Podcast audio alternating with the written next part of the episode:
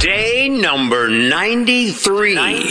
Day ninety-three, one hundred six days since Joe Biden promised he would not abandon our fellow Americans. Now we know he's left hundreds of them there, thousands of people with green cards, and even the children and family of soldiers abandoned behind enemy lines. And Joe's turned the page and not lifting a finger to do anything. And the media mob, to- total, complete blackout on any news out of the Islamic, uh, uh, the new Islamic Emirates of Afghanistan. Not a word. There's a few people now beginning to realize, uh, uh-oh, yeah, the old Taliban is, uh, back, and women and, and girls, you know, they can't go to school. They can't go to work. They're being treated horribly. There are beatings in the streets, and on a regular basis, uh, people are being identified as having helped the Americans in the last twenty years. They're just being routinely assassinated, even in broad daylight. Sad. Uh, in other sad news, we have closing arguments have begun in the case of Kyle Rittenhouse. The governor of the great state of Wisconsin has now Uh, put five hundred National Guard members on standby. By the way, the right thing to do, and I'm going to explain why in a little bit, as uh, this high-profile uh, trial of Rittenhouse nears its end. Uh, so anyway, the National Guard will stage outside of Kenosha, available uh, if requested by law enforcement. Governor Tony Evers said, "I urge folks who are otherwise not from the area to please respect the community by reconsidering any plans to travel there, and encourage those who might choose to assemble and exercise their First Amendment rights to do so safely and peacefully." Um, because there's a reason that a lot of times that we, there is a rush to judgment. And this is the media mob. This is the Democratic Party. In this case, Joe Biden, white supremacist, he was saying. No evidence to, to ever back up the claim. But it's not any different than Barack Obama inserting himself. Uh, Cambridge police acted stupidly. Trayvon could be my son, et cetera. High-profile cases. Hands up, don't shoot. That never happened in Ferguson, Missouri. You have all of these cases, and time after time after time, people get it wrong, and they're never held accountable. It was pretty remarkable last week that the Washington Post retracted all of their reporting on the Steele dossier, the Hillary Clinton bought and paid for, now debunked Steele dossier. Where's the rest of the media? Where's M S D N C? Where's Rachel Maddow? You know, conspiracy theories spread day after day, night after night, hour after hour after hour for years. Where's the rest of the media? What does that mean about the Pulitzer Prizes that the New York Times got? Are they going to give them back for their fake news reporting? Because they should. But back to the issue, you know, there, I've been spending a lot of time pointing out in these high-profile cases, how is it we usually end up getting it right? As a matter of fact, we almost always get it right. And the media mob and the Democrats almost always get it wrong. And how dangerous it is, because they're creating a false expectation in a city, a state, a community that a verdict is likely. And then when people, the, the verdict that they rush to judgment on without any evidence, any due process, any presumption of innocence, if it doesn't come down the way that they rushed to judgment and said it would come down, then people believe that a great injustice occurred. And that, that can happen in this case. We've seen it happen too many other times before. We didn't rush to judgment. We were right in, in our coverage. We had a lot of sources. We knew that there would be a, an eyewitness that came forward that would identify George Zimmerman on the ground with his head and, and the ground and pound incident.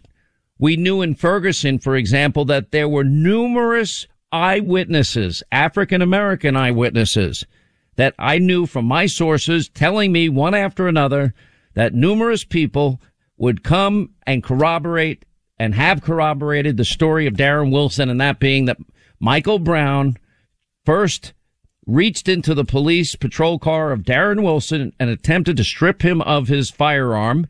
That's when the first shot went off. Nobody got hit then.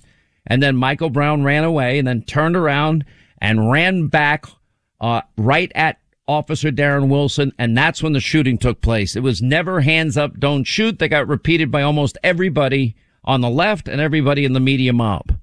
We were right, they were wrong.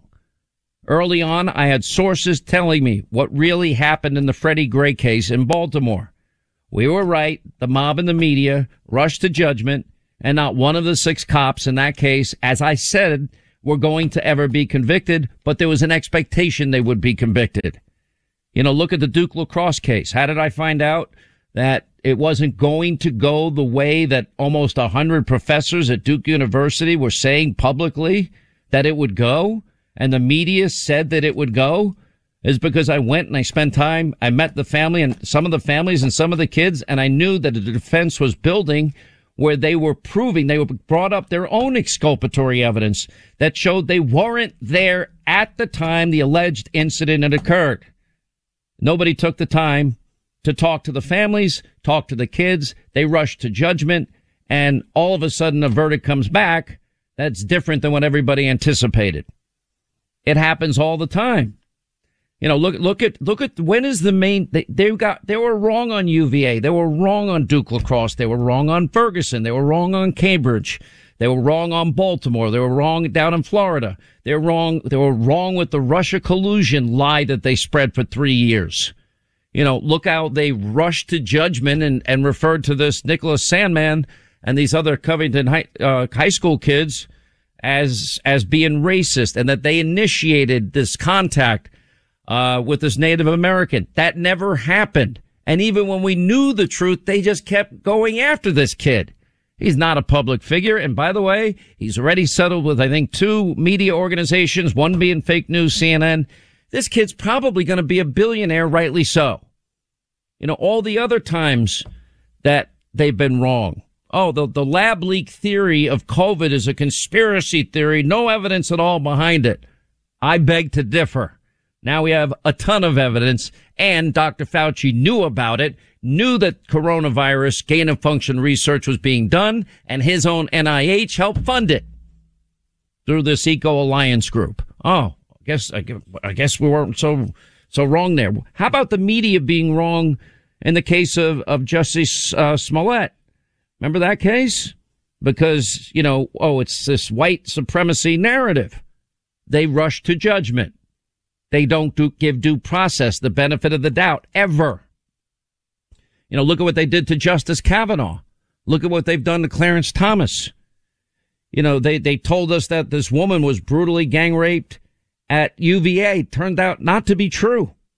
They rushed to judgment. Again, you know, if you look at... um You know, I think it was Glenn Greenwald that put out the New York Times pub- publishing an emotional, gut-wrenching, but complete science fiction, fiction rather, of, uh, that never happened with the case of Officer Sicknick's skull being beaten with a fire extinguisher by a Trump mob. You know, the, the narrative that Donald Trump, he, he was the one that led the insurrection. The words he said are clear. Many of you will peacefully, patriotically now march over to the Capitol so your voices can be heard. Well, forget that part. Didn't the same media mob and the Democrats, they all dismissed this idea that the emails and other things found on Hunter Biden's laptop were Russian disinformation? You know, didn't they more recently, haven't they been telling us for months that inflation is transitory? Didn't they say we don't need to test uh illegal immigrants for COVID because they're not going to be here very long? Another lie. Uh, that, uh, uh, that people being flown into obscure airports at two a.m. and four a.m. in the dead of night referred to, no, that would be a late night flight or an early morning flight, according to Jen Psaki. And that three point five trillion dollars that they're going to spend that we can't afford. Yeah, that, that would cost you zero. It's going to cost you zero. Not going to cost you anything. Unbelievable.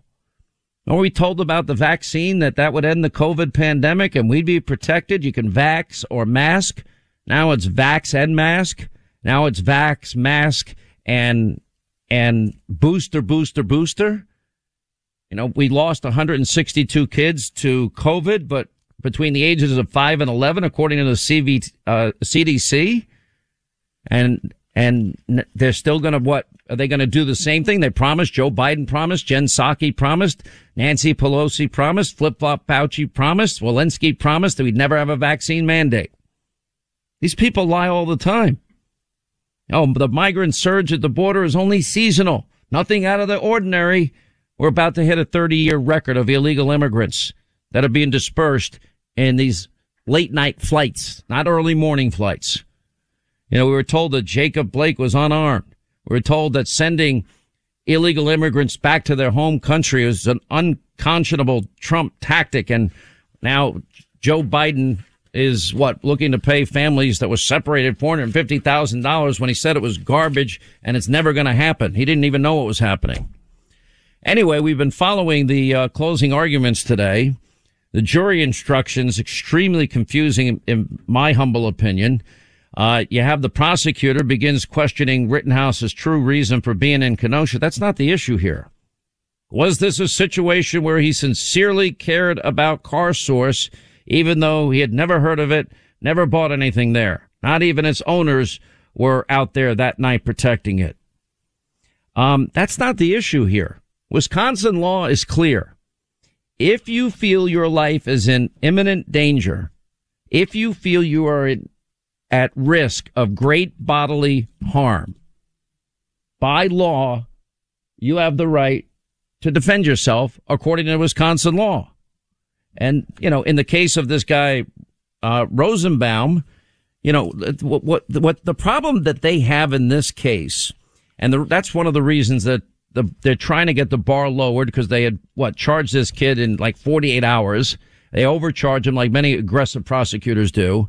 And now they're trying to lessen the charges, or give them the option of lessening the charges to the jury, um, because they know deep down they haven't made their case. And that's just a fact. Um, I, I'm not in the business of predicting jury outcomes. It's too difficult to do. You don't know. You're not in the room.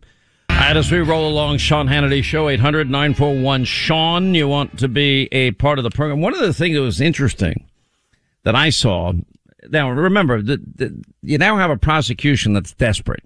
Prosecution now wanting to give the option, uh, other options to the jury, last minute options, because they know they didn't meet the high standard because they overcharged this young man. I don't even, I think the case for self-defense is a slam dunk case. Juries could see it differently. I'm not in the business of predicting jury outcomes, but I think I would not be surprised if you have complete acquittal on every count. Um, and I watched that they also are trying to throw in here, well, if he provoked it, he loses his right legally to self-defense. Well, okay, but as soon as somebody points a loaded weapon at you, you gain it back. As if you're running away from a situation, even if you buy into the premise of the prosecution that is desperate, so desperate at this point, that throwing everything and anything up against the wall that would, that might stink, uh, stick. Well, you've got Binger defending Rosenbaum. He was one of the guys shot. And, you know, but based on video evidence, eyewitness accounts, it's apparent in every case he was defending himself. Now, the guy that, you know, the prosecutor's defending Rosenbaum. Well, who's this guy Rosenbaum? Well, he's the pedophile convicted of sexually abusing five little boys aged, ages nine to eleven. Prior to the riot in Kenosha, Rosenbaum was in a psychiatric hospital for attempting suicide. According to Rittenhouse and other eyewitness accounts, Rosenbaum was the one that charged the Rittenhouse, assaulted him, and then attempted to grab his gun before Rittenhouse ultimately discharged the firearm. Then we have the case of this other individual, Huber. And again, you've got videotape evidence. You got a guy about to pound his foot into Kyle Rittenhouse's face, into the pavement. That would be a risk to serious bodily harm, if not death. That meets the definition. You know, but the prosecutor's saying, I will debunk this idea that, that Mister Rosenbaum, uh, had made a threat earlier. That didn't happen. He he has no idea whether that happened or not. There's no evidence that he sh- that he's showing that proves that that's true. He's just making it up. The Wisconsin governor, as I said, ordered five hundred National Guardsmen to be on standby. The judge dropped the count regarding possession of a dangerous weapon by a person under eighteen. They waived the statute for the right reasons, and I'll tell you about that in a minute. All right, twenty-five to the top of the hour. The defense now is making their closing arguments. This could go to the jury as early as today. Whether or not they will begin del- deliberations is a different issue. Um, and uh, further, uh, the, the defense literally just did a beatdown of the prosecution and what they were characterizing as manipulation and outright lying to the jury on specific instances, and, and making a pretty powerful case just out of the box. Um, the judge earlier did drop the count facing Rittenhouse, and this is the one where I thought there was more vulnerability than any other, of possession of a dangerous weapon by a person under eighteen, which is a misdemeanor anyway.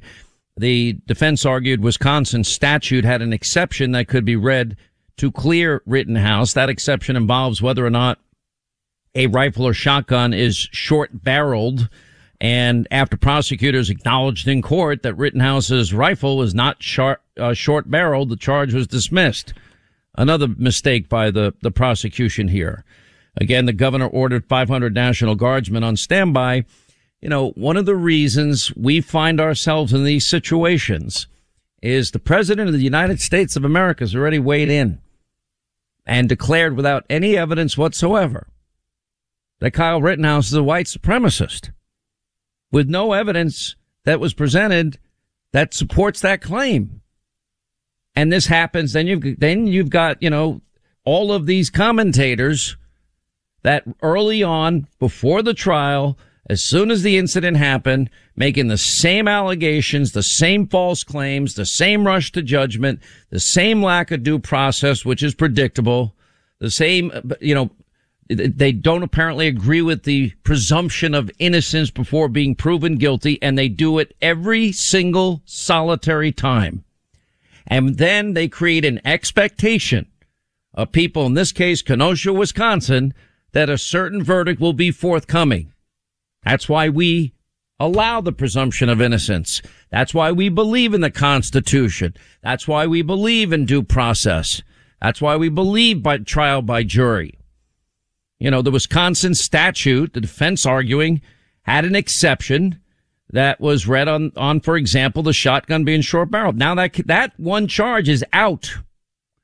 It's interesting. Jonathan Turley, I was watching his remarks earlier, and, and he was also interviewed by The Hill and the New York Post, and and literally he said how the decision by prosecutors uh to file these over-the-top homicide charges, meaning they overcharge, as often is the case, many have undermined any chance that they had to get a conviction on lesser charges. What is most striking about the Rittenhouse trial is that even more than a year later, prosecutors seem to be learning critical details at the same time as the jury is le- learning them. Testimony described uh, one of those he killed as threatening Rittenhouse and others uh, and engaging in random violence. And then prosecutors opened the door to the revelation that, you know, that he suffered from bipolar disorder. Their star witness admitted that he was shot only after he pointed his own loaded gun at Rittenhouse's head. How do you get a guilty verdict when that admission from the star witness In, in the case for the prosecution? You know, I, again, it's hard to read jurors. I don't know how this is going to come out. To me, it is the actions of Kyle Rittenhouse. Whether you think he should have been there or not been there, it doesn't matter. He was there, as were other people. Many of the people there were armed. We saw what happened in Kenosha. But the jurors now, if they follow the law that is, that is written, that if you believe you are in, in serious, your life is in jeopardy, and that you, or you believe you can be, suffer great bodily harm, then that, that apply, that, that self-defense law is applicable. So now they can acquit because the credibility of the prosecution is established by the lead charge. You know, if the first degree charge is wildly out of reach, they're more than likely to, To, they're more than likely they're going to doubt the lesser charges in this case. And now we have to brace for, once again, you know, potential unrest as, as recognized by the governor calling up the National Guard. And by the way, this sometimes often spills out, spills over into other cities. You know, the lesser charges are a sign of desperation. This final eleventh hour, oh, uh, can we make the jury consider these charges? How about these charges? We don't think they, they they know they didn't make their case, or, you know, how they didn't know early on they weren't going to be able to prove their case is just prosecutorial overcharging and abuse. Now, the judge may be waiting to see what the jury does, but if the defendant, and Greg Jarrett has been making this point, and he'll join us coming up later in the program, if the defendant is acquitted, there's no need for judicial intervention. But there is this possibility that he's rightly been pointing out here. If the jury convicts, the judge could set aside the entire verdict. And that's what's happened in the famous nanny murder trial of Louise Woodward. You might remember, convicted of murder, the judge tossed out the conviction as a miscarriage of justice. Attacks on the integrity of the judge by people in the media, those are the people that rushed to judgment in the first place. Now they're just mad at the judge and lashing out at the judge. You know, it's an ignorant statement on their part. The judge in this case was appointed to the bench by a Democrat. He's the longest serving judge in the state of Wisconsin. The liberal. But the problem is we got to the same point where we often go. The same predictable cast of characters, the same predictable activist politicians, the same predictable media mob. They rush to judgment. They do it all the time. And sadly, there are often consequences to their actions because they create a perception that an outcome is all but certain when it's anything but certain. By doing what we do and not rushing to judgment, by allowing due process, by allowing the presumption of innocence, by the by following the belief that you're innocent until proven guilty, we end up being right and they end up being wrong. That happened in Ferguson. That happened in Florida. That happened with the Cambridge police. That happened in Baltimore. That happened with U V A. That happened with Duke lacrosse. It started in my life, my career with Richard Jewell, just like we were right on the Trump-Russia collusion lie. You know, and watching the defense go all in to defend this thirty-six-year-old Joseph Rosenbaum, co- pedophile convicted of sexually abusing five kids aged nine to eleven, a guy in a psychiatric hospital just prior to the riot in Kenosha. According to Rittenhouse and other eyewitnesses, Rosenbaum charged Rittenhouse, assaulted him, and attempted to grab his gun before Rittenhouse ultimately discharged his firearm. You can see the video of Rittenhouse racing to get away from the crowd that was chasing him. It's all there on videotape. You got eyewitness testimony, you got video testimony, you got it all. Anyway, so we'll see what the judge does in this case. It's going to, it's going to be very interesting to see Um. what happens, because there's there's a, a lot of ways the judge can go, starting with dropping the count of possession of a dangerous weapon. There wasn't even any pushback from the prosecution. A good part of the morning was spent on jury instructions, very complicated from my perspective, disagreements between the prosecution and defense. The judge was reading the instructions when he excused the jury to discuss an issue with prosecutors and the defense, whether or not jurors should be instructed to consider the lesser charge of first-degree reckless homicide if they find that Rittenhouse is not guilty of first-degree intentional homicide. The prosecution arguing that jurors should be instructed to consider the lesser charge, even if they find Rittenhouse not guilty of the greater charge because of self-defense. He said that was language both parties, and in fact, the judge had agreed with. Uh, then the prosecutor said he was leery of the instructions deviating from what was agreed upon, but the judge argued the instructions were already too complicated. Then he ruled that the jurors should not consider the lesser charge if they find Rittenhouse acted in self-defense. That was the right call by the judge. The judge announced that Rittenhouse's team had officially filed for a mistrial with prejudice. Quote, the state has reportedly had repeatedly violated it. That's what he said. The state, meaning the prosecution, has repeatedly violated instructions from the court. They acted in bad faith. They intentionally provided technological evidence which was different from theirs. The motion reads, for those reasons, the defendant respectfully requests that the court find prosecutorial uh, overreaching existed.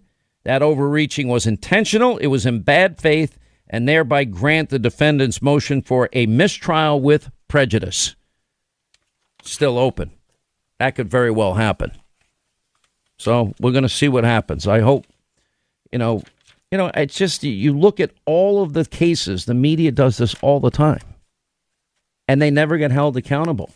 It was remarkable last week that the Washington Post admitted, yeah, our reporting was wrong on the Steele dossier. Where's the rest of the media? By the way, Miranda Devine took on Joy Reid over at M S D N C. And, you know, apparently the, you know, going after some of the comments, white crocodile tears. Wow. Unbelievable. And other things that have been said both on M S D N C and, of course, fake news C N N. Anyway, we're we're bracing for verdicts, actually for two high-profile cases. Um, I think Jonathan Turley is probably right in all of this. Uh, but we'll see. You know, again, I'm, I don't like to make predictions with juries. I believe that the defense sufficiently made a, a great defense for their clients. I really do. I thought they did a great job. And we'll see what happens.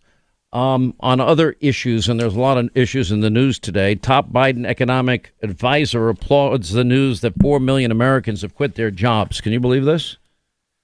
Okay, we have a nationwide labor shortage, continues to cripple economic growth, and a Biden official, literally a guy by the name of, what, the White House Council of Economic Advisors member Jared Bernstein, framed the labor crunch as, quote, a good sign, saying that employees now have more leverage to negotiate better paying roles.